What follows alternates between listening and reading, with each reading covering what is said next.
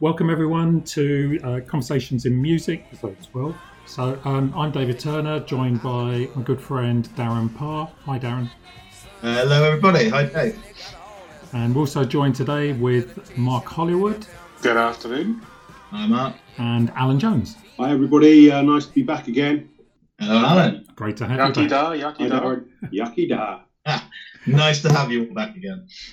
Okay, for the benefit of anyone who's listening to this for for the first time or didn't hear the last couple of episodes, Mark is taking us through uh, his collection of 100 albums. They've been constructed through various ways. Um, we've been working our way through them, taken two episodes to get up to the eyes. Uh, we're now going to start with the album, the 49th album in, in his list, and we'll probably get another about halfway through. We'll get into the 70s on today's session.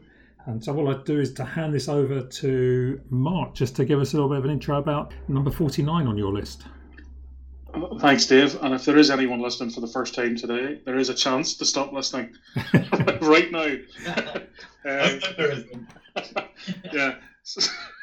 So, right, without further ado, and yeah, I've got a mug of tea here, um, and there's a, a bottle of wine, so I'm, I'm kind of swithering.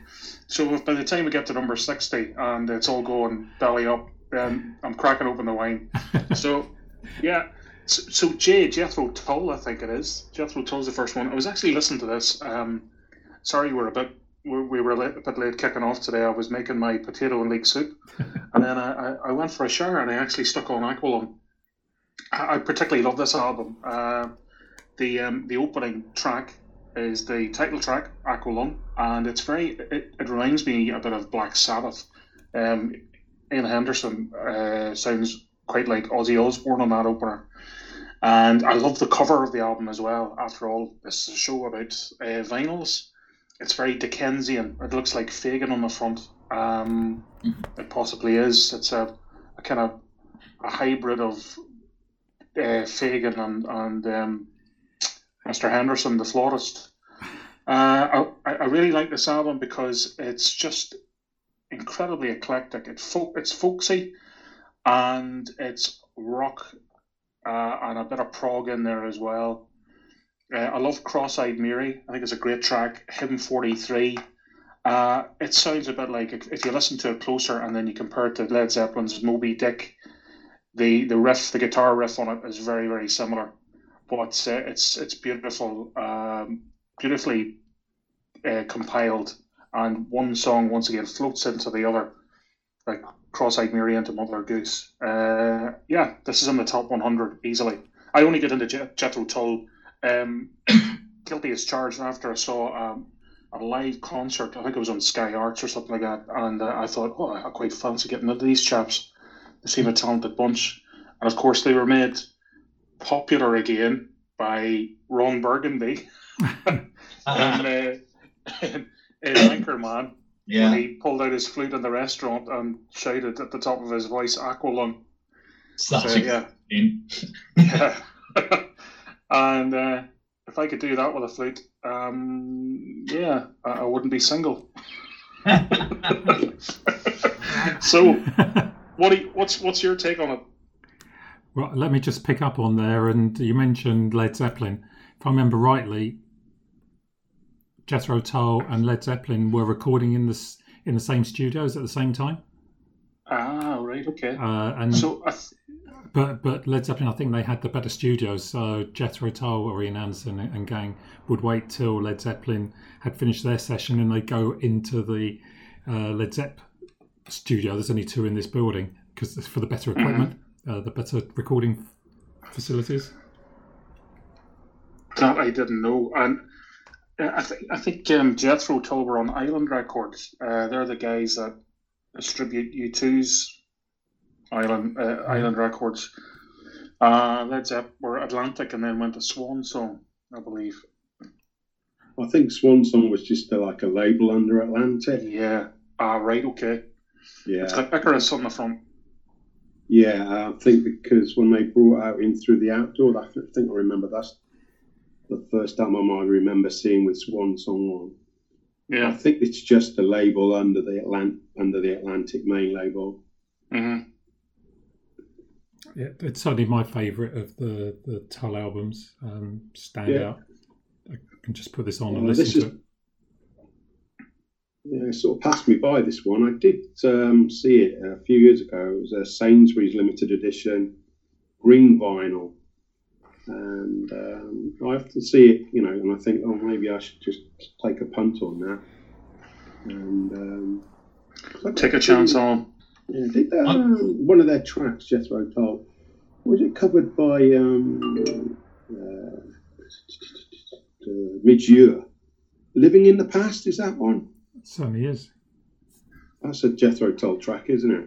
Yeah, 'cause I Mm. think it's on there. Is Midge Ure's first album, solo, f- solo album. Yeah, yeah, something I'm, you know, I'll get into at some stage, and especially as Mark's now recommended it, and Dave Yeah. as well. They passed Oh, yeah. me as well, really. Um, they're a band I always think I should listen to, and I always intend to, and I never really have. I think I heard Aqualung once, but yeah, they must have so many albums as well. I'm guessing. Mm. Uh, yeah, they do, and I, I look. You can come listen to a few over here at some point. Yeah. At Darren, I can There's show you a few of those. There's an offer, Darren. Yeah, yeah, that'll be good. Any excuse. Come o- come over and see my puppies. Wouldn't go that far.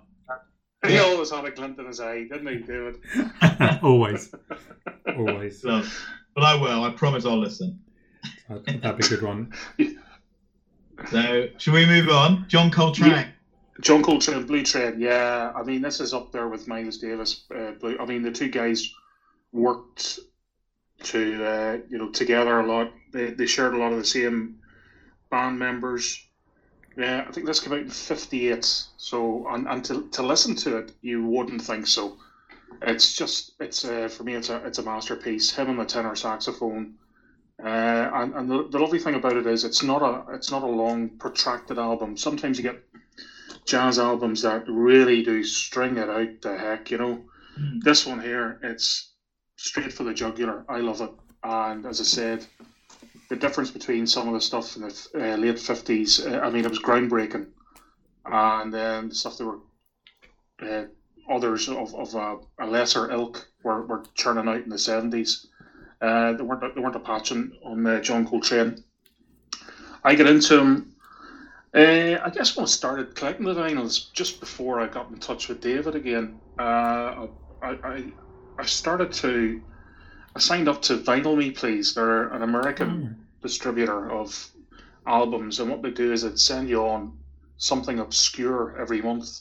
So I have some very obscure albums in my collection, thanks to Vinyl Me Please. Uh, to the point where I was like, I actually don't really like this one, and uh, I, I cut short my membership. But one of the great albums that came through the post, and it was on my right bucket list, was John Coltrane, uh, Blue Train. Yeah, big thumbs up for this one. Fantastic. Nice. Did you get from um, Vinyl Me Please? Did you get the fantastic De La Soul album at all? I did. Three Feet High and Rising. What a Yep. beautiful pressing of that album that is, by the way. Yeah, yeah, and yeah, surprisingly, I don't have that in, in here. It's actually it's it's a bit like Alan's albums. It's still in the um, it's, it still hasn't been opened. Still sealed. Is it not? But you know, I'm Uh, gonna get I'm gonna give it a I'm gonna give it a, a listen to today. Now that you said it, I'm gonna take it out. You Is that might. the yellow cover? What's Is that, what- mate? Is that the the one with the yellow cover? Uh, It's yeah, quite a yellow cover, wings, flowers, and yeah. Yeah, yeah. I think I know what you mean. Yeah. Oh. Yeah. We'll digress. Uh, uh, John Coltrane, the only one I've got. Um, uh, Love Supreme, Yeah. Great that album. one.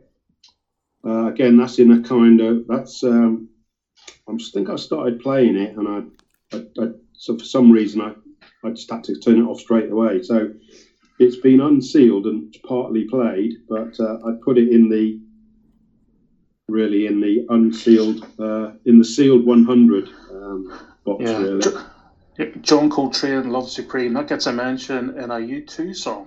It, I was just going to say that Angel of Harlem. Yeah. All right. Yeah, that's the Oh. that's the reason I started listening to a little bit of John Coltrane many years ago. Yeah. Oh, Yeah. right. On Rat- the Rattle and Hum album. Yeah, It's just missed the top 100. Just missed it. That's Yeah. half of U2 albums. yeah, that's yeah. There's a lot of U2 albums could be in there. To be fair, couldn't they? Oh, But yeah, we'll yeah. come to those. I've got to pick that one up um, for one one ninety nine. That double album. yeah, yeah. That's Yeah. again. Uh, Mark, I've don't see many of those, no. and I don't think it's been re. I think it's been re-released, but uh, anyway, digress. So, Mark, I've got this one, uh, and there's another one I picked up a couple of years ago that um, it was both directions at once. Something called the Lost Album, and I can't quite remember the story, but there's a, there's an album that he recorded back in '63, and I think the tapes only surfaced in in 2018, so they were remastered and, and released. But basically, from one of the all-time music greats to have uh, another album unearthed of his and, and re-released, and it's just magical. Yeah, yeah. Here, here. Yeah, completely agree. Yeah. Good stuff. Let's move on to to your next one then. Yeah. Hi, I'm Johnny Cash. So, So my name ain't Johnny Cash boy. Yeah. So uh, I once again I, I was a late developer when it came to Johnny Cash. I never I thought when he when I was younger I thought the likes of him and Dylan all they can't sing. I, I was very picky about my choice of, vocals when it came to bands and individuals. Um, almost like a pitch perfect, but Johnny Cash has this voice that is is, is haunting. It's gruff. It tells a story. He's le- he, you know he's led a life he I think he exaggerated it slightly, you know, about being in prison. Um, because when he went to prison, it wasn't for anything major. Um, every you know, you would think he was in there for manslaughter or, or, or murder or something like that, but it was it, it was a, a, a minor felony, as they say in the states. Uh, I love Folsom Prison, and it reminds me a lot of when I used to go on lads' holidays with a bunch of individuals that you will know, uh, Mr. Des C, who we used to your, work with. Your Holland trips. Uh, yeah, my Holland trip to Amsterdam, and, and we'd head over further afield, over to the Far East, and we had some really good times. Suffice it to say, uh, we did have some great times. But uh, we we used to go to this pub called Drink and Sink uh, in in Amsterdam, just just off the red light district. Great pub, uh, a fantastic uh, collection. They had they must have had been streaming Spotify long before we even knew about it, and they had pool tables and what have you. Uh, and, and we just we spent a lot of our time there. But there was one guy in our company, and he was just a diehard.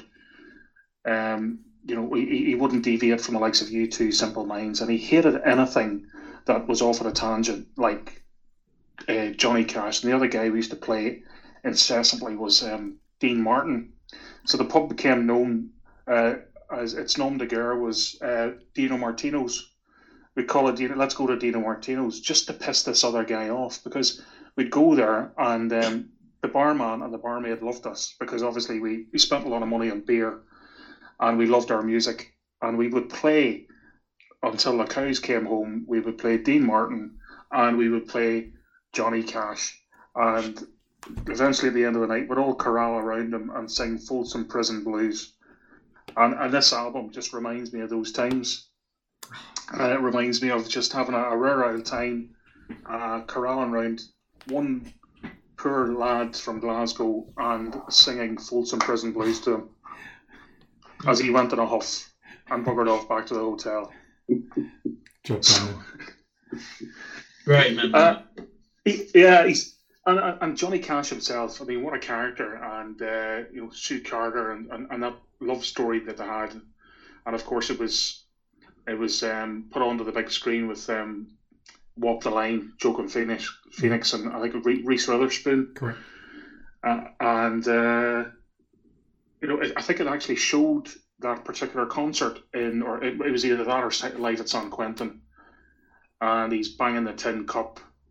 Uh, he's one of the boys, and uh, yeah, it's it's an album I get absorbed in. I'd listen to and just im- imagine. Well, you wouldn't want to imagine you're there. Maybe as one of the wardens, of the band members, but not necessarily in the audience. It's banter in between the songs, isn't it? When he's talking, and Yes, he's obviously got Yeah. a rapport with them, as you said. Maybe not earned by by having done hard time, but they they they loved him, didn't they?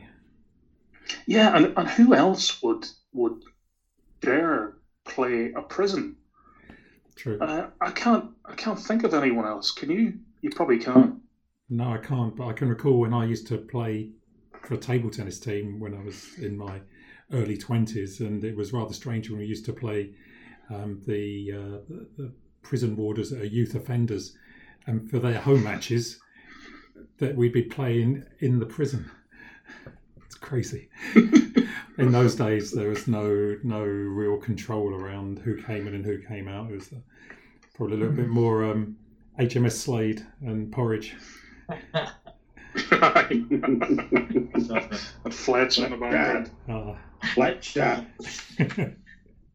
Well, I don't think, um, moving on from Johnny Cash then, if everyone's done, I don't think Joni Mitchell went to prison, did she? She didn't, but I would have gone to prison for her. Oh, yeah. so, yeah, so you've gone with two. Great choice. Yeah, yeah. I, I mean, you can't fault this. Uh, we, we've spoken, I think, in the first our first uh, Yeah. wind up podcast to the top 100. We spoke about some great individual female artists, and she blazed a trail with this album. Yeah. It's uh, it's it's iconic. Everyone, you know, I, I think people who love, love their music will look at this album and say, "Yeah, that's Joni Mitchell Blue." You know, they, they it's instantly recognizable. However, a lot of people don't listen to the album, and once you do, that's it. You're in a different world. It's heavenly. It really is. Her voice is. It's up for me. It's like Alison Krauss's. It's very distinct, unique, um, powerful, and could could take tears to a stone. It's so beautiful, graceful, and powerful at the same time. And lovely songs like um, "Little Green" and "All I Want" on that album. Yeah. Chelsea Uh, Morning on that. Say it again. Chelsea Morning, that Joni Mitchell. Chelsea Morning is It is, no. yeah. Yeah, Yeah. it's Joni Mitchell. Maybe it's not on that. I don't think it's on album. I think for me, River is the, my favourite track on that album by a long way. That's a beautiful song. Yeah. There's California, All I Want, My Old Man, Little Green. Yeah.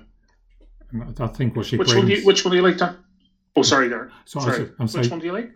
which one, Darren? Oh, sorry. What? But I like River. River is beautiful. Whatever. Yeah. And it helps that she's Canadian as well. Another Canadian in my in my list. And if I remember rightly, she grew up and she didn't really have any musical influences. She had to picked up a guitar, taught herself how to play, started singing Yeah. herself. She she plays unusual open chords because it's all very unique to her the, the way she does everything, which makes her stand out from the crowd as well. Yeah. Yeah.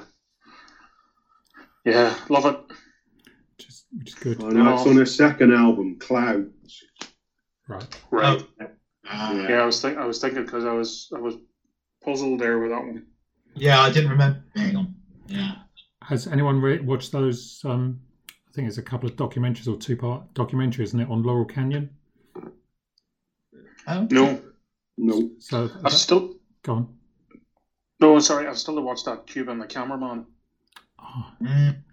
I'll start racking up. You, you, it's lockdown. What are you doing with your time? I'm actually I'm taking a note of it now. What what's it called? Um, there's one called Laurel Canyon.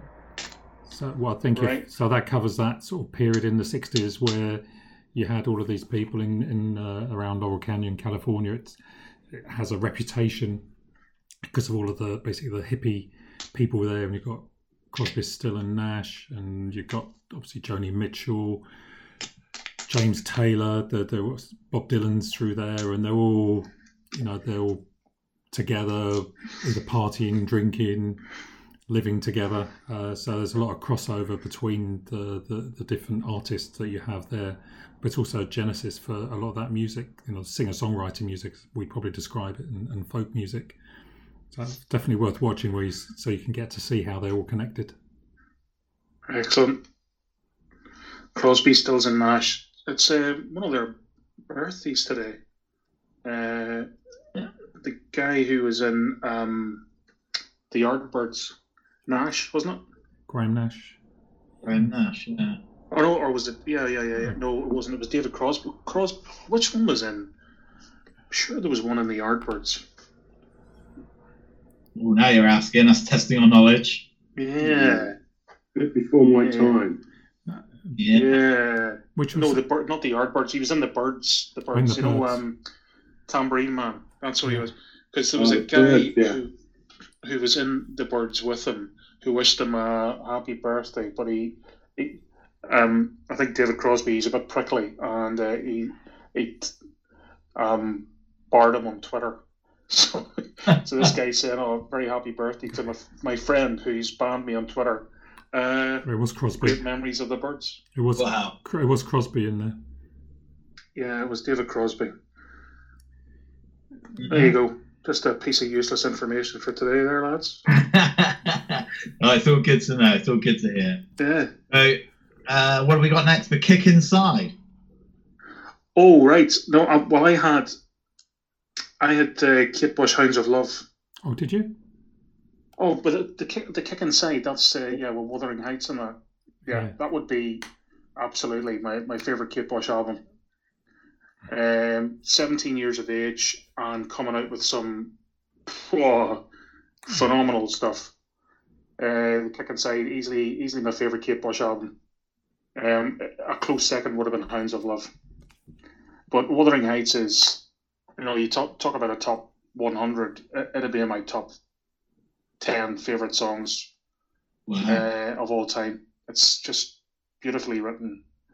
Uh, the melody to it as well is haunting and unforgettable. It's like that came out when I was four years old, and I remember it. You know, you know, it's it's weird that I remember songs in my youth like Bohemian Rhapsody and Wuthering Heights.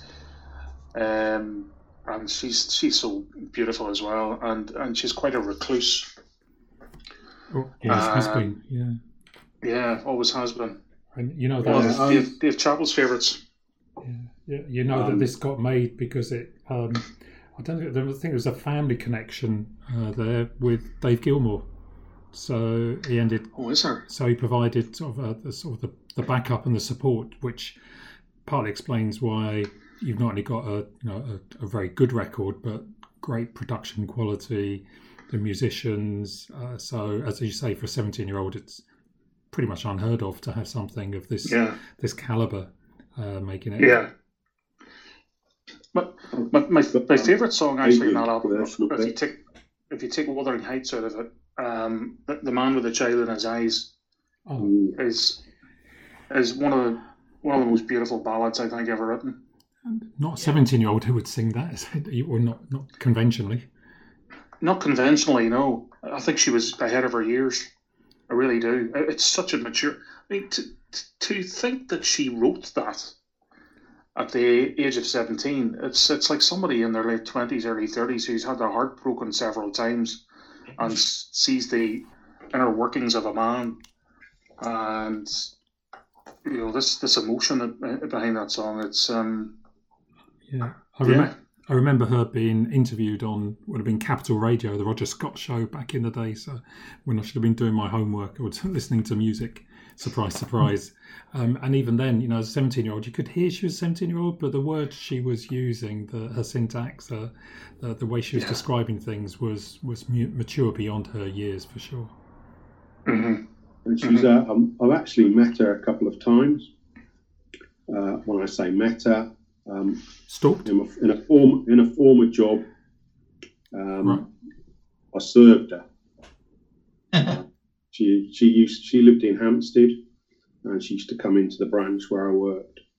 Um, so I did serve her a couple of times, and of course you had to phone up and uh, the process was to phone the other branch to see if it was okay to cash the check. Now, have you got identification? Yeah, I think I know Kate Bush is. Excellent. Uh, but she was very, very pleasant, no airs or graces, you know, very timid. Um, this was probably between maybe 1982 and 1984. Um, just very pleasant and lovely to serve. And, Yeah. I've actually, funnily after you said, you know, Wuthering Heights, you'd think, um, you know, that's obviously one of, one of her biggest hits. Well, when she played live a couple of years ago, she never sang that. No. Um, um, but yeah, she was great in concert. And Yeah. actually, um, I have heard a rendition of um, uh, "Man with a Child in His Eyes," but not sang by Kate. All It right. was sang in my mate's my mate's front room, in front of a uh, an audience of seven, by Hue and Cry. Oh wow, Ah, amazing. Pat Kane, Pat Kane. Uh, Pat Kane, and a top Greg. trumpet. Yeah. So uh, yeah, but Was a that a- lovely song, and he sang How it did- really well. Well, I How love did the they manage that? Hmm? Yeah, how did they, how did they manage that? Hue and Cry in the Well- front room. Well, what happened was uh, my friend Steve, um, he uh, entered a competition. Um, well, basically, what it was, if you bought this um, very expensive um, box set that they had at the time, Hue and Cry, it was something like 100 quid. And I Yeah. couldn't afford it at that time. If you or if you ordered it, you got put in a draw for Hue and Cry to come around and play live at your house.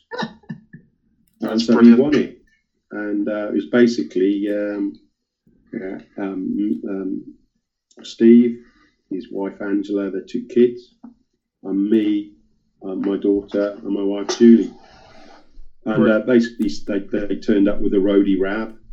Uh, he set up, um, uh, you know, the keyboards and microphone, and they did a bit of a sound check, and then. Um, uh, they they went into the kitchen and uh, there they were, you know, having some sandwiches. And as Greg came with a mouthful of uh, sandwich, saying, "What what do you want us to play?" And he was writing out the set list. that is We class. played about six or seven songs. Uh, and obviously at the end, you know, looking for Linda, he wanted everybody to join in with that. But yeah, Oh, brilliant. it was such a you know that, that you know after that then they sat down for about half an hour signed everything that we put in front of them Lovely. um, and they were such you know great fun and, and then off they went it was surreal Yeah, I like I like Pat Kane. I follow him on uh, Twitter. He's an interesting character. He's Yeah. he's, um, he's very political. He, ha- Oh, he yeah. has a, a viewpoint on on uh, Scotland and Scottish independence and, and and well, especially things going on right now. But hey, it's a music show. Well, going back just to finish off with Kate Bush, actually, I think she lives not too far from David and I, I believe, down on the coast. And I was working down there last year, and I was in a pub, just having. Um, I was sitting on my own like a Billy No Mates because I was working away, having my meal, and they were chatting at the bar. The landlord and a couple of customers said, "Oh, Kate might be in tonight." Blah blah blah blah blah. And they were talking, chatting away, and I was the more they spoke, I thought they've got to be talking about Kate Bush. And it turns out she goes to this pub for her dinner once a month. Uh, But she wasn't in that night, sadly. oh, br- brilliant. Um, Yeah. I- I'm sure her house down there is called Wuthering Heights. Yeah. of course. Ima- imagine, imagine how twee that would be if you went up. Oh, where does Kate live? Wuthering Heights. But uh, yeah. I, I, I can imagine though, um, like like all great artists who have one particular song, whether it's um, Wuthering Heights or Stairway to Heaven or you know, uh, uh, to a lesser extent Bohemian Rhapsody, Queen play it all the time, but yeah. They'll have one song that they just point blank refuse to play on live gig because Again. it's it's some you know they, they just want to deviate from that. They want you to listen to their other music. Yeah. Mhm. Yeah, they get bored of them, don't they? I think. Yeah, That list Yeah. every night. Um, yeah, yeah. It's every We- time. we went to um, two years ago. Uh, so- actually, it would have been this time last year. Uh, the, the Edinburgh Fringe. Uh, Dave Chaplin and I, we always we, we, we get a day together, and we block out three or four shows, and t- together combined over the four weeks, Dave and I will probably notch up about twenty shows over the Fringe. I'm, missing it terribly this year, really am. Uh, but we went to see a Kate Bush tribute act in the Voodoo uh, the Voodoo rooms above the Cafe Royal. You know, in, just off oh, St yeah, Andrews yeah, Square I've been there, yeah. and uh, she was fantastic. Um, but I think Dave's jaw was slightly dropping the floor because um, do you remember when Kate Bush she she wore uh, it was almost like a, a painted on leotard uh, and there was there was very li- little to left to the imagination. well, this lassie anyway, who was doing the Kate Bush act, had exactly that outfit on, and uh, Dave was sitting on the outside seat, and uh, I thought he was in some kind of trance for the best part of an hour, but uh, he tipped her heavily at the end. yeah. I bet he did. It was it was a it was a free show, and uh, you know it was um, you know you could put in an arbitrary amount, Right. and uh, I think I, I think he fired her a score. wow. That impressed. Well worth it. No, Well, she's a the- great artist, and um, you Yeah. know, she, you know that you know that her last album, um, not the live one, but Aerial. I love that. That's a, an excellent um, two, two double LP, but it's Yeah. worth listening to. Have you got that as well, Mark? No, and that is actually one that Dave Chappell recommended to me. Um, Aerial, brilliant. He said he said that's his, it's probably his favorite. Yeah, it's good. Well, Hounds of Love for me, but as a favourite, but um, Aerial is good as well. No, I, think I've got six albums. I- haven't got that one, but it's on the list to pick up. Yeah, well, you can pick them all up pretty cheap now because you know, obviously a few years ago she brought out the box sets. Like um, there was uh, four four sets of albums. Um, that when they come out originally, they I think I paid about eighty quid for them. But you, you can pick up these sets now. Um, I think her first five albums you can pick up for about forty quid. You know, and they're remastered on uh, Fish Fish Music, I think her own la- label is called. The Fish People. Yeah, I, I think so you need to picking get, those up. Yeah, I think you just need to maybe listen to those remasterings. I've got a friend of mine, Paul, who um, he heard some of them and he said he definitely preferred the originals.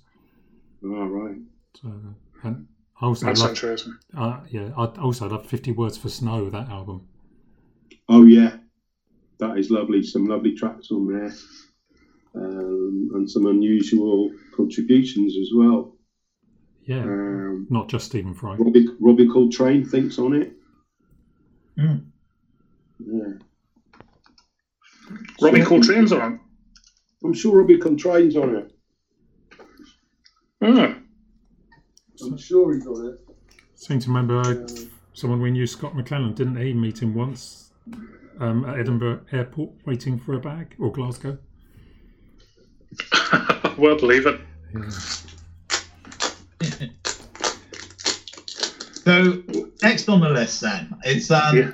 a band that actually my um, my father-in-law, uh, when he was alive, bless him, rest in peace, got me into this band, got me to start listening to them. It's the Kinks. Yeah. Well, It what really can got you you. say? Yeah, He's in the Kinks. into Uh, yeah, I, I think for me, the outstand out, the outstanding, the the one that rises to the top, the Kinks, and there are so many, so many songs, and, and they span over decades. Uh, Ray Davies is is uh, he's one of those. Uh, he's a genius that came out of the '60s, born out of the '60s. Uh, the album is Village Green Preservation Society. Mm. Bit of a mouthful yeah. and uh, I love it. I just love it, and and it doesn't have any of the uh, the really famous songs that uh, the Kinks are uh, known for. Uh, but there are songs that just you you imagine yourself in the village green, don't you? Like um, God Save Strawberry Jam, and and then you have this really posh uh, chap singing Big Sky, and I love it. It's very home counties, and it's but, but there's a lot of pretense there as well. Uh, uh, it's bombastic, it's daring, it's different. It, it it breaks the mold.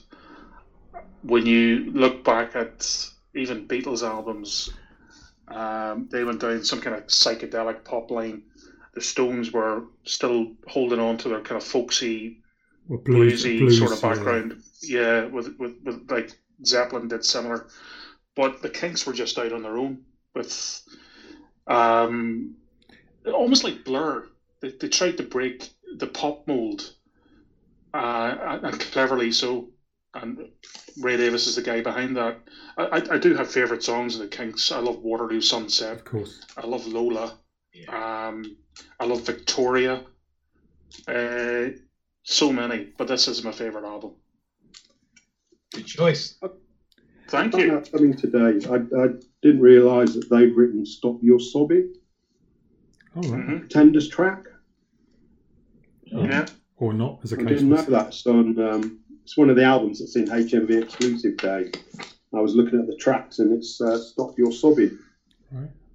I've never heard the Kinks version. No, Yeah. I have. That, that's almost it is sad, isn't it, that they're perhaps not mentioned in the same breath as uh, the Rolling Stones and the Beatles when talking about Yeah. you know the influential bands of the '60s. Yeah. Yeah. Yeah. I completely agree with that. And they were influential. My mum and dad didn't like them at all. I don't think they liked them at all. You know, I used to stick it on Kinks stuff, and I, I remember years ago in, in my teens, I had a Kinks tape.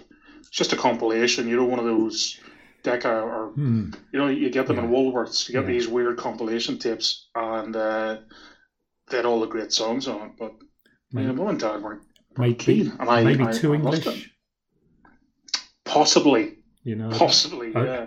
Village Yeah. Green Preservation Society. I, I guess if you're in your Newry, you don't really want to be reminded about the uh, uh, the people over the water.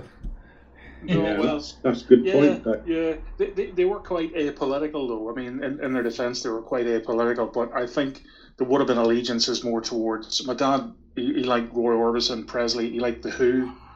Uh, bit of a bit of a strange one. Uh, Mum liked everything. I mean, as I said before, in, in, in our first interview, uh, she was the one that really got me into music and film in a big way.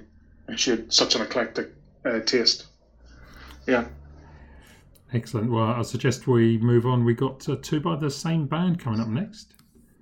Oh yes, and I don't even. Have, I was going to put my Led Zeppelin T-shirt on today, but yeah, Led Zepp. I, I just think, ah, what can you say? What can you say? The gods of rock. Uh, uh, arguably, I, I think so. Um, they. I've read so many biographies on them, and they were an absolute shower of talented muppets. They really were stuff that they got away with. Led Zepp three is one of the two that I've chosen because it's um it's more folksy and Mm. acoustic than the other albums. Led Zepp's one and two, uh, very hard rock with a wee bit of influence of folk. Uh, Led Zepp three, on the other hand, it, it bursts out with the immigrant song. Everybody knows the immigrant song. You know, uh, I come from the land it was the land from the ice and snow. Valhalla, I am coming. It's just Mhm. wow, it blows your eardrums. Then you have Celebration Day, it's at a similar pace. And then it goes into Friends. The side B of the album is it's much more melancholy. You've got Tangerine, Friends. Uh, you've you've you've got Bron-Y-Aur Stomp, which I believe is named after a, a cottage in Wales. And then I think hats off to Roy Harper's in that one as well. Uh, it's it's a great album, and if you haven't listened to it, you should. Since I've been loving you is, and if it's if you get the digitally remastered one, you can hear the squeak on the hi hat when John Bonham's playing along on the drums. So listen listen out for that on the on the digitally remastered one. Yeah, I've, I've got it. So it's I mean, it's very hard. You, you've you've managed to pick two. Very hard to tease these out. As you said, there's quite difference in styles through their um, through their catalogue on there. And Yeah. uh, probably fair to say that what you would choose might depend on the day and the mood. Yeah, yeah. I, I, I- I think if I was chilling out on a Sunday afternoon, as I said before, wee bit of jazz, a bit of classical, um, but I, I I put this one on. I, I'd put side B on anyway. Uh, I give. I I'd probably stick Immigrant Song on after coming off a pretty crap meeting with somebody at work. um, it's I, I love it, and the, the album cover itself is phenomenal. It's Yeah, uh, I've got the shiny. yeah, that's physical graffiti you have there. Yeah, I was actually given this. um, well, somebody was getting rid of all their vinyl. And Wow. I just found um, what looks like the original review from NME. All right, nice. Oh, that's nice. Nice boner. Uh, inside 19 December 1974. Yeah, Uh, Stone one where you slip the nice outer cover off and the windows, the windows, Yeah. don't they? Yeah, really nice. I think this is an original pressing. So- Um, Mark, this is your Do- other do you know the- choice. Oh yeah, it is. Uh, Just just before we go on to that other choice, um, the the inner sleeve of the Led Zeppelin three album. For those of us who are listening on podcast, um, it's quite difficult to, to, to see it, but uh, it's it's called a Volvel, and, and you basically rotate it, and it shows you different pictures through the holes in, uh, in the front of the album, and uh, that's another thing that sets vinyls out from tapes and CDs. You can't do that with a tape or CD. With the album, that's another reason why you should have it in your collection. I'm sure. So yes, together. apologies, David. Uh, No, yeah, physical graffiti. So, um, unfortunately, the, the, the listeners won't have seen um, the cover that Alan was showing everyone, but but it does. It, Yeah. It's only it, it's one of the more easier ones to So- remember. Right. I'll give you a point for where the photo was taken of the front of the physical graffiti, and I'll give you 10 points if you can tell me the street. Oh, oh, what a great question. um, Don't New York, Chicago, one of those two. It is New York. Yeah, You- and I do remember this because the wall's still there, isn't it? The the road is still there. Yeah. It is indeed. I was there in uh, 2011. And I go on. What's this? It's Lower East Side, uh, just down from the United Nations. Oh, Uh, I'll give I'll, I'll give you a Oh, clue. yes, I'll oh. give you a clue. I'll give you a clue. Um, if you associate the likes of myself and uh, Venice and a name and a saint, uh, Saint, Saint, Mar- Saint Mark's Place. Uh, St. St. Mark's Place. And I'll tell you the story. So I was with a, a good friend of mine, Laura Laura Gilmore, and uh, Laura and I were a bit bored uh, and single as well. Um, well, yeah, we would have been back then, and uh, we decided, what are we going to do? So one night we, we thought, let's go to New York. Uh, and I had been there in 2009 for the first time. you do. So we hit, as you and we we got this really cheap deal with Virgin at the time, and it was three, four nights in New York, and we went over for St. Patrick's Day. So it was a win-win. Anyway, on the final day, we were we, we just about had enough of each other, and Laura said, "Look, I'm going to go to the Guggenheim," and I says, "Well, there's somewhere I've got to go. It's been in my head for ages. I'm going to go visit." The front cover of the Led Zeppelin album, Physical Graffiti yeah. as you do. And she's like, all right, knock yourself out, Mark. so I went down to this, uh, I got a, uh, a yellow cab down to uh, the Lower East Side. and it's, it's, it's not the most welcoming of areas uh, for tourists. But anyway, I walked down and I saw this guy, and he was, shall we say, he, he wasn't quite all there. Um, I think he he he was either on the space cake or the wacky backy.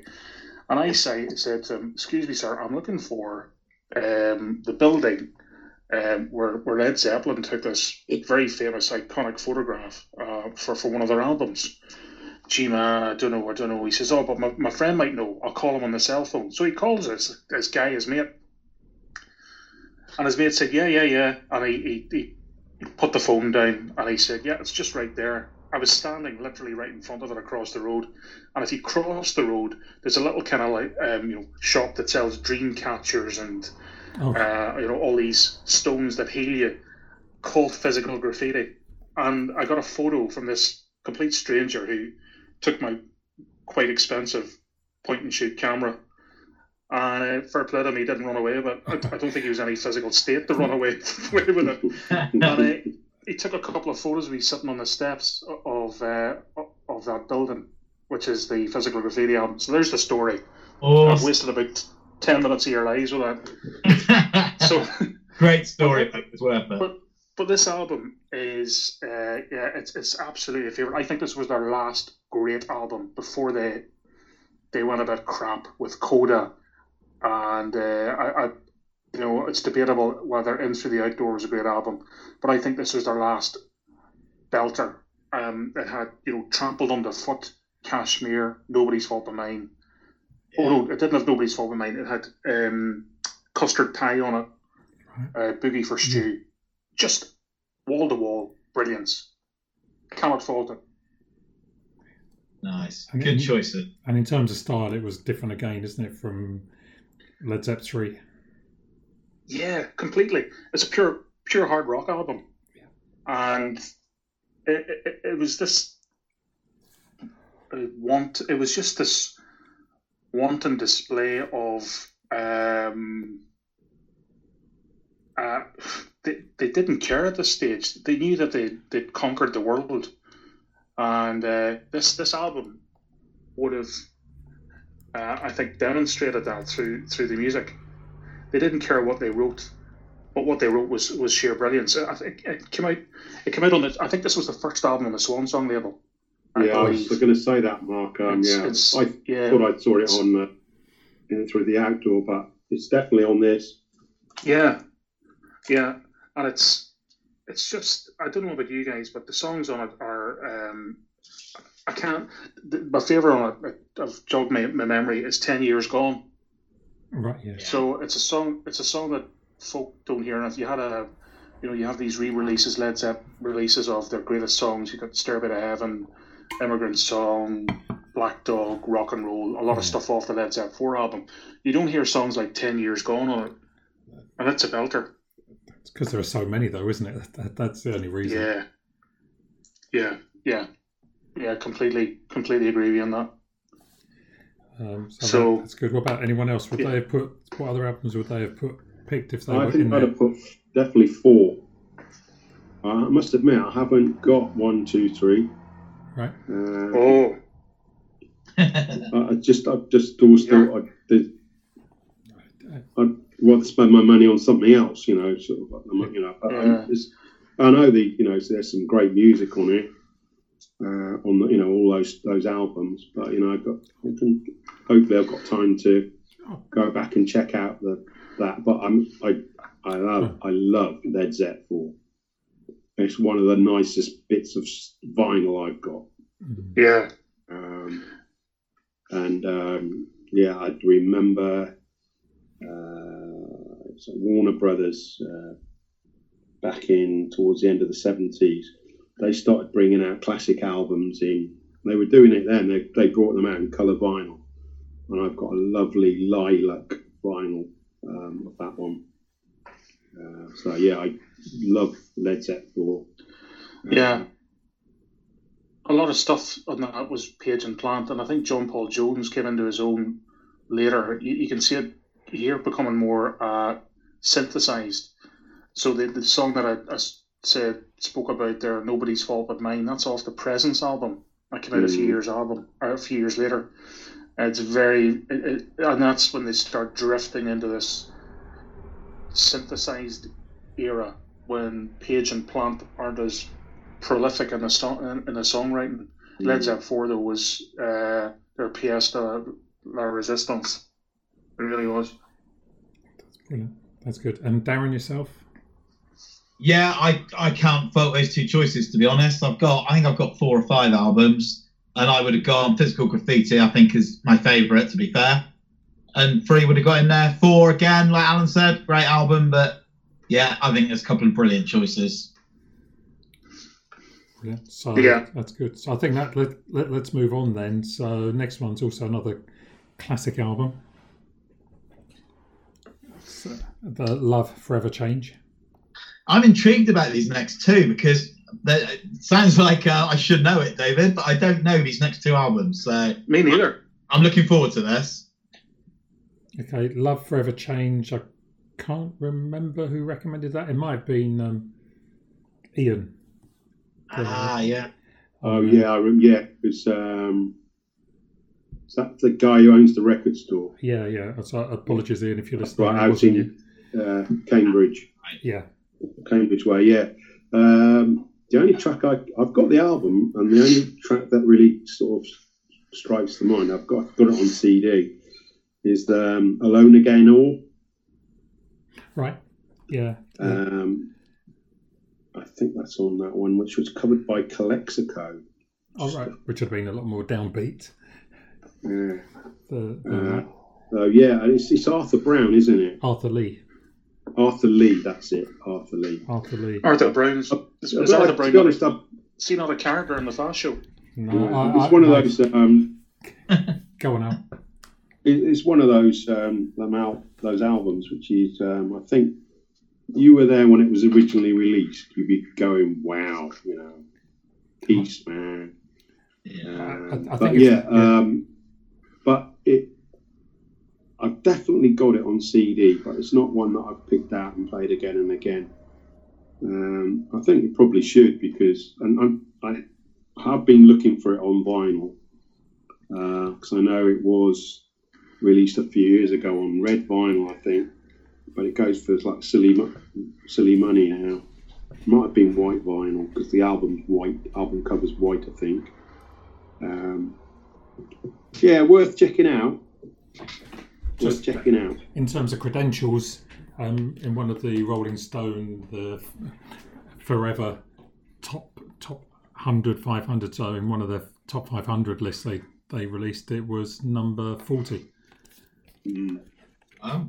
No, it's up. It's you know, it's up there. I, I, again, there's there's so much to listen to. Um, but yeah, uh, definitely worth checking out. certainly give it a listen.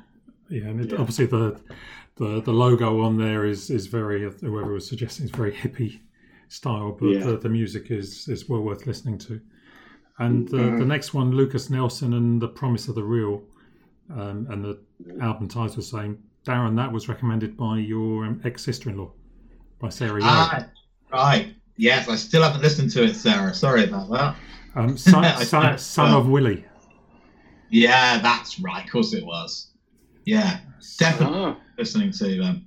So yeah, and, and my Claire's listened to it. Uh, she listens to it. I think she's downloaded it onto a on a on a Spotify. Um, so it's still in in the country mold, but a lot more contemporary view of it. So I've listened to it. It's a good album. If if he was touring uh, and coming anywhere near to us, I'd definitely go and see him.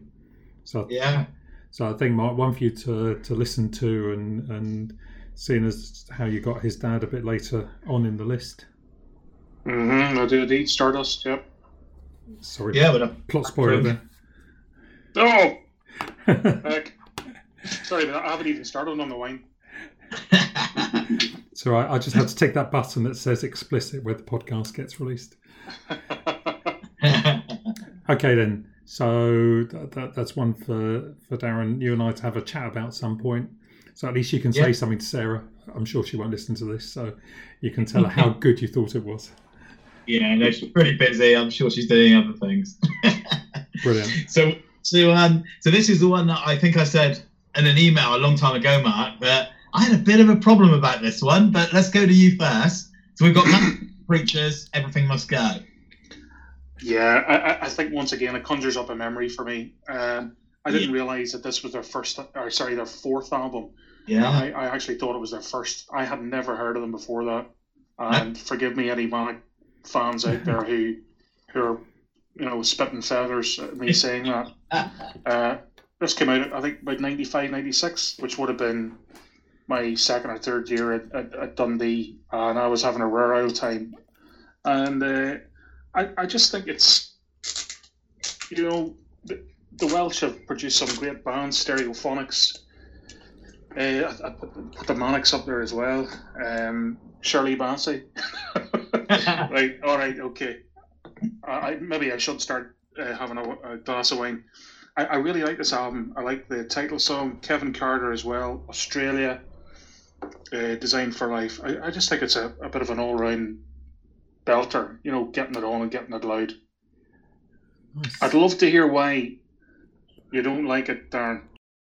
Um, yeah, no, it's not that I hate the album at all. I think it's a really, really good album. But I think it's, as you said, it was your first kind of introduction to the Manics, whereas mine was, I think, probably 1991 when Generation Terrorist came out, and I saw them at the Lemon Grove in Exeter, um, and they were raw. They were really raw. Um, just getting it together as a band. Really, They'd not done a lot beforehand, um, and that is a great album. Uh, not their best, I don't think. For me, uh, I don't know if you've heard the Holy Bible. That was the, the album before that. Everything Must Go, wasn't it? Yeah, yeah, and it was um, not very well received at all at the time. It's rich, it's dark, and it's clever, and it's political. Um, for me, that's up there with the best. Uh, but this is a bit of a weird choice. Um, but I don't know if you can see this one here. It's called Journal for Plague Lovers. Mm, This, Okay. Oh, yeah. this is even newer. This was only a couple of albums ago, and it's um, was written with all Richey Edwards lyrics after he was declared dead. They found um, a treasure trove of lyrics that he'd left, and when he was actually declared to be dead once and for all, the band got access to these lyrics, and this whole album was written with Richey's lyrics, which is the only Al- Manics album that that ever happened on and it's really, really good. Again, it wasn't very critically received, but um, so for me, that's my best. Then Holy Bible, then Everything Must Go. I'll give them a listen.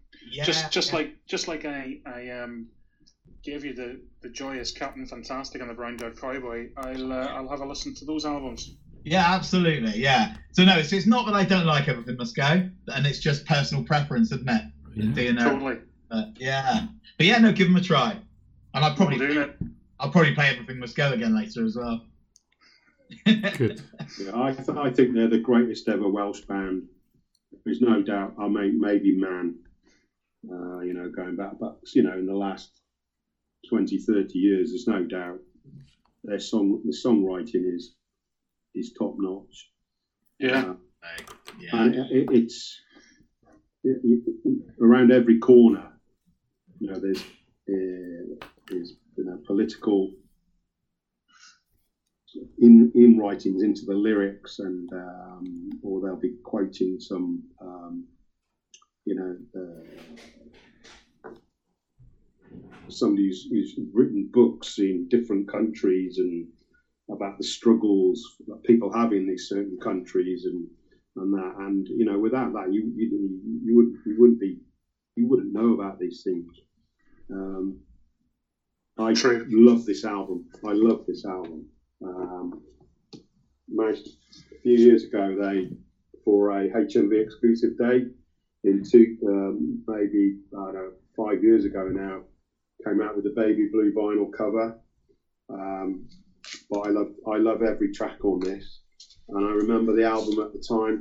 I think because I'm, I think I bought it on CD at the time, and they, they brought out loads of CD singles, but they didn't just bring out like just one single.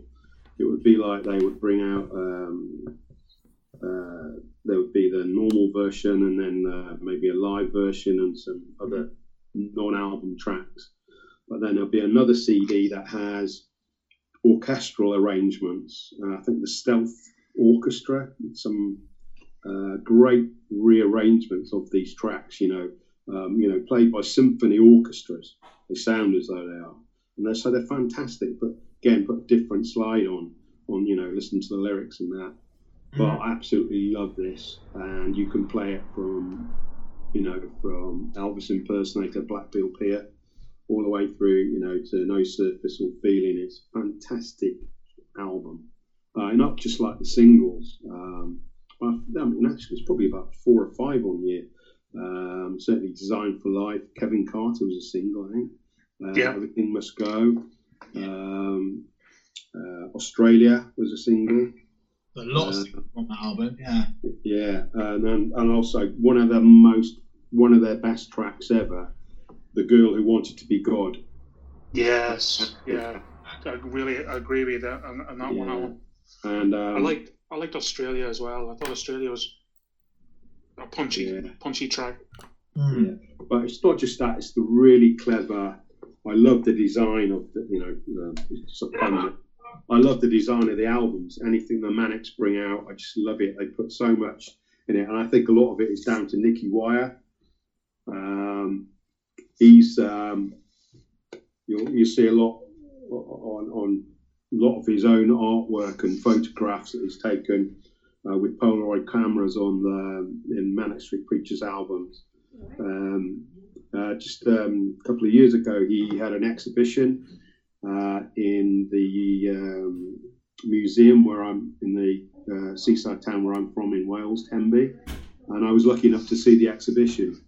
Uh, I took pictures of everything, etc. Unfortunately, I couldn't. I was too late to buy any of the original stuff. Um, but I've, I've, got a mate who, who actually bought bought a few.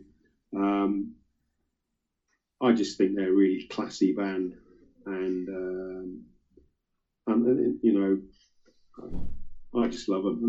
They, uh, James Dean Bradfield's got a new album out this weekend.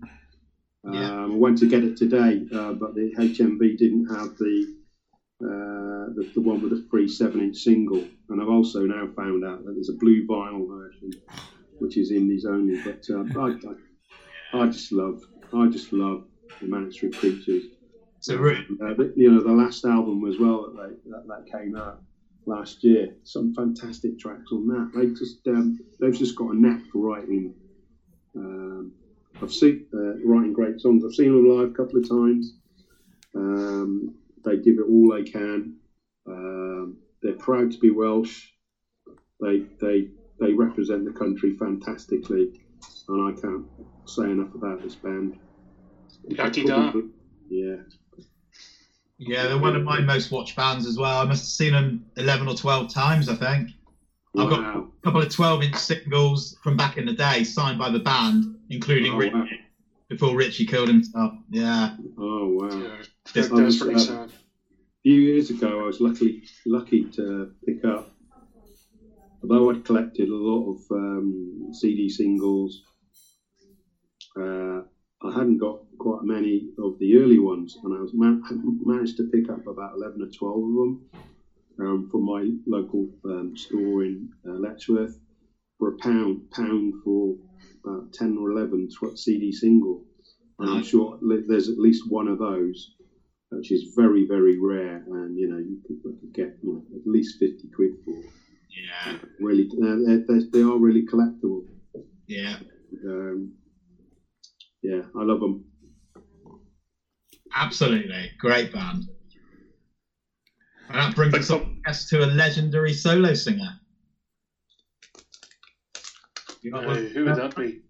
We've got Michael Jackson up next. Michael Jackson, bad. Yeah, actually, yeah, yeah. I just thought I'd shock you all with that one. Yeah, um, yeah. A lot of folk either go for Off the Wall or they go for Thriller, which sold something like 20, 20 times platinum. Yeah. Something crazy like that. Thriller, great album. There's there's no doubt in that. Uh, though it was a bit popsy for me. You know, yeah. there, there, there are parts of it where he's uh, duetting with Paul McCartney, uh, a legend in his own right. Mm. But I just thought some of it was a bit flimsy, dare I say. Like, I think The Girl Is Mine just really absolutely got my tits every time I listened to it. Uh, that was off that album, I believe. Well, Bad, Bad was just a an explosion. It was a lot more aggressive. Yeah. Uh, very unlike Michael Jackson. Uh, you know, and every every song had a bit of venom in it. Uh, and um, I, I just think, you know, Dirty Diana, um, Speed Demon, Bad, great, just smooth criminal, great songs, absolutely brilliant songs. He, and what he brought, he he brought something different to the party. I mean, everybody remembers the um, the video for Smooth Criminal as well. Uh, and this is, you know, you know, sad about his demise and all the rumors that went with it. But as a, as a musical artist, he was pretty much second to none as a as a solo artist. Um, it's just just a shame about his his his, his private life that that you know brought a dark cloud over things, and uh, and then his unfortunate demise. Uh, so yeah, I, have chosen Bad ahead of all his other albums because I think this is where he he became a proper, you know, the proper king of pop. Hmm. You know, we thought Thriller was a one-off, but then Bad came out and it just blew us all away in the in the I think it was about eighty-seven. Yeah. Yeah, um, it's some fantastic production on here. He Yeah. obviously had a great team behind him. Um, Quincy in Jones. you know, in, in terms of arranging stuff and putting it together. Um, I think without that, he might not have been the star that he was. Mm. But yeah, I, I saw Michael Jackson on on on the bad tour uh, at Milton Keynes, a place I've just been this morning, and uh, yeah, he was. It was a great concert. It was a very good concert. Unfortunately, we couldn't go down the front. My wife was pregnant at the time, uh, but yeah, he was. He, you know, all the, the stage show was fantastic Mm. and um, I really like I really like his music. Um, um, I, my, if I'm honest, my favourite album is Thriller because I just love that track, uh, Thriller. Not not for the video particularly, um, but uh, yeah, I just I just love just love that. Um, and I've actually got a very rare Mexican 12-inch red vinyl of Thriller Oh wow. which is very, very uh, rare. I, I it's not even on Discogs. It's listed on Discogs, but it's never been one for sale. Ah. Um, I know there's a green vinyl version of it, of it as well, but uh, you know, since I don't know if you guys watched that doc- documentary, and, and maybe this is going off a little bit, but the, the documentary about what he's supposed to have done with uh, kids and, and things like that. I, I don't. I, I, I can't believe it. Um, but then part of me is saying, well, you know, you can't. You know, I, you know me. I like to whenever I play a record, I'll put it on Facebook. Yeah. It's my way of, you know, cataloging and, Sharing. and, and, sharing that for the, you know, for, for, you know, for you know, for the, for the future. And um, I feel a little bit, I feel a little bit strange about putting a Mike Jackson album on. Um, you, know, for, you know, for what's been said, and unfortunately, I don't think it'll be proved either way. Um, Never there's either been some very clever covering up, or there's some very nasty people out there trying to make money out of him. And that's, um, and I don't think we'll ever really get to the to the bottom of it. Um, so I think he's Yeah. his leg his legacy yeah sorry to coin a phrase um, but um, I think his legacy has been tarnished Yeah. Yeah. Completely agree. which is really It's, um, sad and especially yeah. if it is uh, you know to, you know untrue um, Mm. We'll never know. We'll never know so I don't know Yep. what you guys think I'm completely on the fence. Like you can, you hear both sides. You you don't want to believe it, and some things yeah think, oh, actually. But then I think at the end of the day, he was just a kid himself, wasn't he? That's that's my opinion.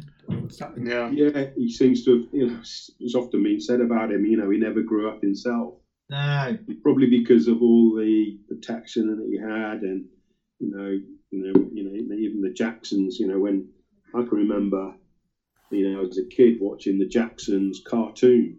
yeah, You know, Yeah. um, you know, and then then It was, in, there'll bla- was, it, was it in black and white? no, no color, color. But, um, That was and a- then, you know, about thing. you know, obviously he was with his brothers as well, and then and then obviously went when he went solo. I mean, you know, the Off the Wall album again is fantastic, but again, Yeah. some superb production and arrangers behind all that. Um, he certainly um, was able to. I don't know whether it was the marketing or managers behind him, management team behind, but they certainly were managed to you know to get get that team behind. Uh, his songs are fantastic. Uh, it's just a shame. Yeah, Mm. Question for I had tickets to a well gig as well.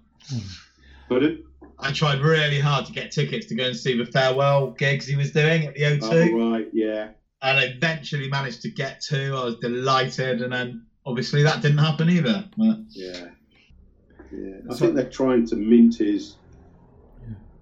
Mint his back catalogue because the prices that Sony are charging for like the picture discs that Yeah. came out a few years ago, ridiculous. Uh, I don't know who's, what, what, what, what's happening there.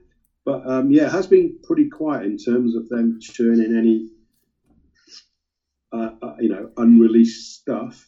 Um, maybe it's a mixture of what you know what's been going on, you know, and other things, and they don't feel it's right to release stuff. Perhaps it doesn't actually exist.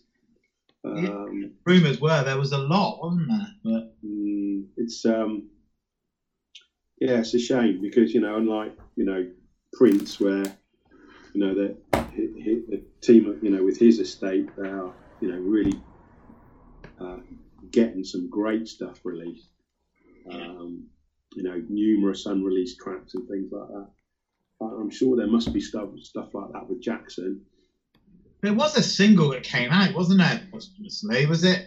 I want to say it was with Akon or some, something weird like that. It- Yeah, I think I know there was an album called Michael, wasn't there? Right. where he was sort of uh, played up like a god. Again, this was all before this nonsense, this stuff came out. I remember buying that. I think I played it a couple of times. There's nothing startling on that. No. Um, but there must be some like uh, demo versions of his tracks and different arrangements. Must be. Um, anyway, yeah, shame. Okay. Um, Um, David, did you have a question for me? Did you say? I did, yeah, yeah. So I was going to ask if you were Sorry. if you were doing one of your DJ gigs, and, and, it's, Mm. and it's a kids gig, and someone asked to play "The Girl Is Mine," would you? I tell you what. To be honest, um, I would I wouldn't play that Michael Jackson song anyway at a disco. Okay. Yeah, yeah, here, here. I, Yeah, I, I- I- I, I would play- I- Yeah, I would still play Michael Jackson songs, but not that one. Nice. What's that? Okay. Do, do you know something? Here's here's the thing. I mean, one, one of my greatest, uh, you know, the, one of the greatest bands, graced the planet, Led Zeppelin. We've spoken a lot about them today. See, read some of their biographies. I Oh. swear to God, it's it is criminal. Yeah. So, you know, they go on about these uh, uh, groupies and all the rest of it. The stuff that they got up to was criminal. Yeah. well, it would be it would be classed as that if, if what the bio- biographies say are true. So, you know, it's. I- I, I think you know I'm, I'm like you, Darren. I, I sit on the fence. Um, he's he's innocent until proven guilty, and the poor man can't defend himself now, Yeah. and that's a sad fact of it. Of course, yeah, absolutely. Okay. Let, let's move on to some cancel culture. Hmm. Cancel culture, yes, yeah. yes. So we'll, we'll get we'll get a few more M's out of the way then before we wrap up for this episode. So handing back to you then, Mark. So is it Miles Davis? Yeah, yeah, we got two of those. Right. Okay. So Miles Davis kind of blue. I would say probably uh, a bit like Carlsberg. Uh, only it's not beer. The greatest jazz album of all time. I think. Um, there's a track on it called "So What," and it actually plays.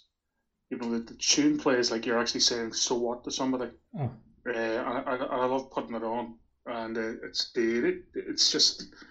Um, I love the kind of the ambling around Freddie Freeloader, and the great John Coltrane is on this as well. He's Yeah. on tenor sax. Yeah. Um, I, I, I love this album. I love it. It's it's a pure, uh, thoroughbred pedigree jazz album, and I could drift away with Blue and Green. It's it's, Oh, it's a Absolutely. wonderful track. Uh, certainly for me, there was a period where I was not listening to any jazz. I was almost wired, and I had an aversion to it for a 15 year period for some reason. For every jazz album except for this one, it has always been a go to album, something just to put on and just get lost in it. Yeah, yeah, and, and you've hit the nail on the head there. Well, both said it. You you just get lost in it. You drift away. Yeah. It's something that I, I would listen to You lying on the sofa, Oh, uh, the Paddy the pup lying beside me, and uh, yeah, lovely Sunday afternoon. Forget about what's coming on Monday. yeah. Yeah, Sounds good. Nice. nice. Did anyone Great pick up one of those jazz. HMV releases on the blue vinyl? No, Uh, no, um, No. I'd already bought this one, um, kind of blue. Um, there was some kind of uh, I don't know, a few years back. There was um, you know when they do these um, magazines, All right, yeah, you know, and the first version is always cheaper, and then yeah. it's like silly prices. Well, this was like this uh, particular first edition, um, four ninety nine. You got the magazine and you got kind of blue. Well, um, uh, for you know for a total of four ninety nine on an hour. Brilliant. So, Bargain. um, yeah, so it's one of those I bought, and it's in the hundred, unopened. So that's why I didn't go for it today. oh, Uh, it's but I know, and I, you know, you know, look, it's upstairs. So lots of people, um, I know, rave about it. Um, so again, it's one of those. One day it'll be open, and I'll give it a spin. Brilliant. That's just isn't that? And then Mark, you've got another. You've got got- another choice there. Yeah, I'm going to start calling you Polythene Pam, Alan, because we haven't opened anything. Uh, Well, all my records are sealed. Uh, every one Yeah. is sealed in these plastic things anyway. yeah. Yeah. Well, So the, the, the, the next Miles Davis, uh, Bitches Brew. So once again, I got this through uh, Vinyl Me Please, and uh, I, I once again I, I loved it. But it is a complete juxtaposition to Kind of Blue. oh, It's it's um, at the start of the seventies. There's a very voodoo feel to it, and it's a grower. You really have to listen to it to get into it. It's not your archetypal jazz album, uh, like kind of blue. It's something more experimental, almost like a concept album, I would say, and I, I love it for that very reason. But it's the polar opposite, I think, uh, with my uneducated jazz ear. Um, I think it's the polar opposite of uh, of kind of blue, and that's why I love it so much. For for Miles Davis to be able to come out and experiment in such a way is um, full credit to his, his talent, his genius. So can we push you for your favourite of the two and why? Yeah, yeah, um, kind of blue, Right. no doubt. Yeah, no doubt about it. Okay. No doubt about it. Um, simply for the time it was set in, um, and uh, and you'll never tire of. Well, I would never tire of listening to it. I mean, a lot of people are completely put off by jazz, and uh, just like some people don't like classical either. But um, it would it would it would be in my top fifty, let alone my top hundred Brilliant. um, and and it's almost like the, the, the tunes like are talking to you. There are no lyrics, but "so what" as an example is literally saying "so what." It's you can almost hear Miles Davis through it all saying "so what." Uh, and, and "Blue and Green" is is um, I think for me is the masterpiece of the album. Excellent. Cool. I'd also So we sorry, I'll just I'll just add another one on there. I'd also give a shout out for his sketches of Spain. Okay, right. So this is where he, he went out, or his his wife dragged him along one night to um, a classical concert, but it was is it Rodrigo's um, concerto de I don't know how to pronounce it Aran- Arantius Arantius Aranches. Aranches, and he came away from that mind blown, and he then recorded sketches of Spain, and he does he does a cover of that, and you can, and it has a very full full on Spanish, slightly flamenco feel about it, and again it's another one. It's more accessible than than the other two, I'd say. Um, but it does isn't diminished by that. It's still uh, an absolutely wonderful album, and I'd probably have that as my second after Kind of Blue, and then Bitches Brew. It's Right, I'm, I'm, I'm going to get yellow- looking for that red and one. yellow colour, I think. Oh, there, yeah, Something yeah, like that came out. Yeah. Yeah, that's good. I, I think mine's just standard. Oh no, oh, didn't realise. Yeah, you're right. Yeah. Right, Spe- Sketches of Spain is on the list, Okay, along with those Manic Street Preacher albums. fantastic. What was that, Mark? Sorry. So he's got Manics. So he's just saying he's got Manics on there as well on his to listen list. Oh, yeah. Superb. So No, Mark, we've nearly yeah. M's, guys. We've nearly finished the end, So we're Right, we're nearly there. Yeah. We're nearly there. We're nearly there. what's next now? Uh. Moby, Moby, play.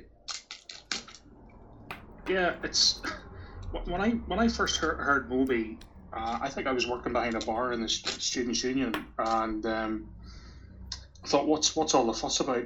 Mhm. And uh, it's hard to describe. I mean, it's it's almost like a jazz pop electro um, kind of melting pot that is Moby. Uh, and I, I just think this work is, is fantastic. And it has been overplayed in films and adverts, but there's a reason for that, and I think the reason for it is so it's so melancholic and addictive. It, it latches onto you, and you can't shake the sound. Uh, I mean, I love the Bourne trilogy, um, Oh yeah. but the theme the theme to that is just phenomenal. It's like your man that did Ready Steady Go. uh, Ready Steady Go was that for Collateral, the film Collateral. It was a Tom Cruise film, and that was pumping in the background. And uh, I, I think yeah, I think Moby Play is just one of those albums that I wouldn't tire of. It, it drifts in and out. It's um, seriously upbeat one minute and then comes down. It's quite laconic in the, the next. So yeah, it's in there. Um, Some people would have put the, the successor to that album in, but um, which the name escapes me. But I've got play in because that was his first breakthrough. And um, Stars, was it? yeah, stars. That's the one. Yeah. I think yeah, play for me would definitely be the one. It's just Yeah. it's finely crafted, isn't it? Yeah, Is it Natural Blues is on that album, isn't it? Where it's got the sampling from like a, is it a 1930s folk song, I think, yeah. and it just well, it's sublime. It really is. Like you know, like why does my heart feel so bad? Yeah. Why? you could sit there and go, you could be in a really good mood. and you listen to that and you go, oh, fuck, why, why does my heart feel so bad? You know, it's, uh, yeah, a- an album that can change the atmosphere is, is something that is to behold. It's uh, something that can be so influential on you.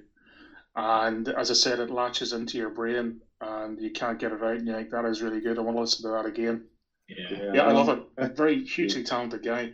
I always thought he was a Brit, but he's actually, I think, l- lower Manhattan. yeah. Yeah.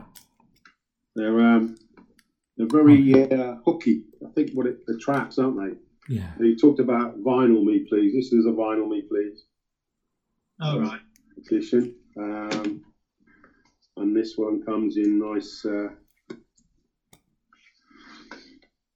Look at that. well, turquoise. Oh, I like that. Yeah, Yeah, so this is why I did. There's a red vinyl version out today for HMV exclusive day. Uh, that's why I didn't go for it, and also because um, a few years ago, around about the same time as this came out, they brought out a, vo- a red vinyl version of the of all the B sides uh, which is in the un- the hundred upstairs. Uh, but I, yeah, this is so just so easy to listen to, and uh, again, I think he's just a, a clever guy. yeah. I think the word the word he used earlier on was la- laconic. Uh, you know, it's it is exactly that. Hardly a word used on the album, um, but it, one segues beautifully into the other, and it tells a Exactly, yeah. story without even using a word. Excellent, really good. This comes with some interesting um, additional For all you for all you podcasters out there, um, some original Alan's, Alan's, what are you showing us, Alan? Um, Have you got trousers on, man? and um, and strangely, a Moby cocktail, um, which is inspired by the track Honey. Right. So it's called the Ah, Honey okay. Bunny. Go on. Um, Vision. yes, got it here. Um, Every day is a Republic. school day. Republic Restoratives Bourbon, right. one and a half ounces. I'll half Jack. an ounce of honey lemon syrup, a quarter ounce of sage infused simple syrup, and half an ounce of New Columbia Distillers Capitoline White Vermouth. Right. All Well, that- that's- available from ASDA. You could just get those and pick those off the shelf. yeah, it you? sounds it sounds very kind of Greenwich Village up your own arse. Oh, it does, type doesn't it? Hipster stuff, isn't it? Yeah, Yeah, I don't have that in my cupboards. It's it is a fancy Manhattan. Surely fancy you've got Manhattan, that's sage infused. you must have. We've all got sage infused simple syrup in our Oh, I've got- I've got that. It's the bourbon I didn't have. Shake with It's that, then pour into a low ball glass. yeah, yeah. And uh, if you don't fancy that, there's always pish in a paper bag. It's uh, yeah, it's it's basically like it's a vermouth and a bourbon, so it's halfway there to being a well more than halfway there to being a Manhattan, which is where he's from, isn't it? So, Yeah. um, but the season it's the simple syrup that gets me. Uh, I, I wouldn't like to pay for the complex one. Well, that would spoil the flavour. yeah. Simple syrup, you know. I think You he's can packed see all this these. album because he you signed can it s- with an M. You can see all these Oh, Canadians, that. you know, sapping their trees That's and asking Moby's themselves if it's simple. Nice. No, great album. Yeah. Available on red vinyl. Good Uh, final choice to end this session. Well done. Excellent. Excellent, excellent. Good crack as always. Guys, we're going to Yeah, I wrap will up stay there. on. I will stay on, David. I'll, Okay. I'll not clock off like I think it's a, a work call. That'd be that'd, that'd be for our Patreon backers. They can listen to the bits afterwards. Yeah, it'd been a pleasure as always, guys. Thank you Yeah. very much. Thank you very much, everyone. Join us again um, in in a couple of weeks' time when we have our next podcast. Enjoy the rest of your day. Same to you Thank you. guys. I've got Thanks, some guys. new vinyl. Pleasure as always.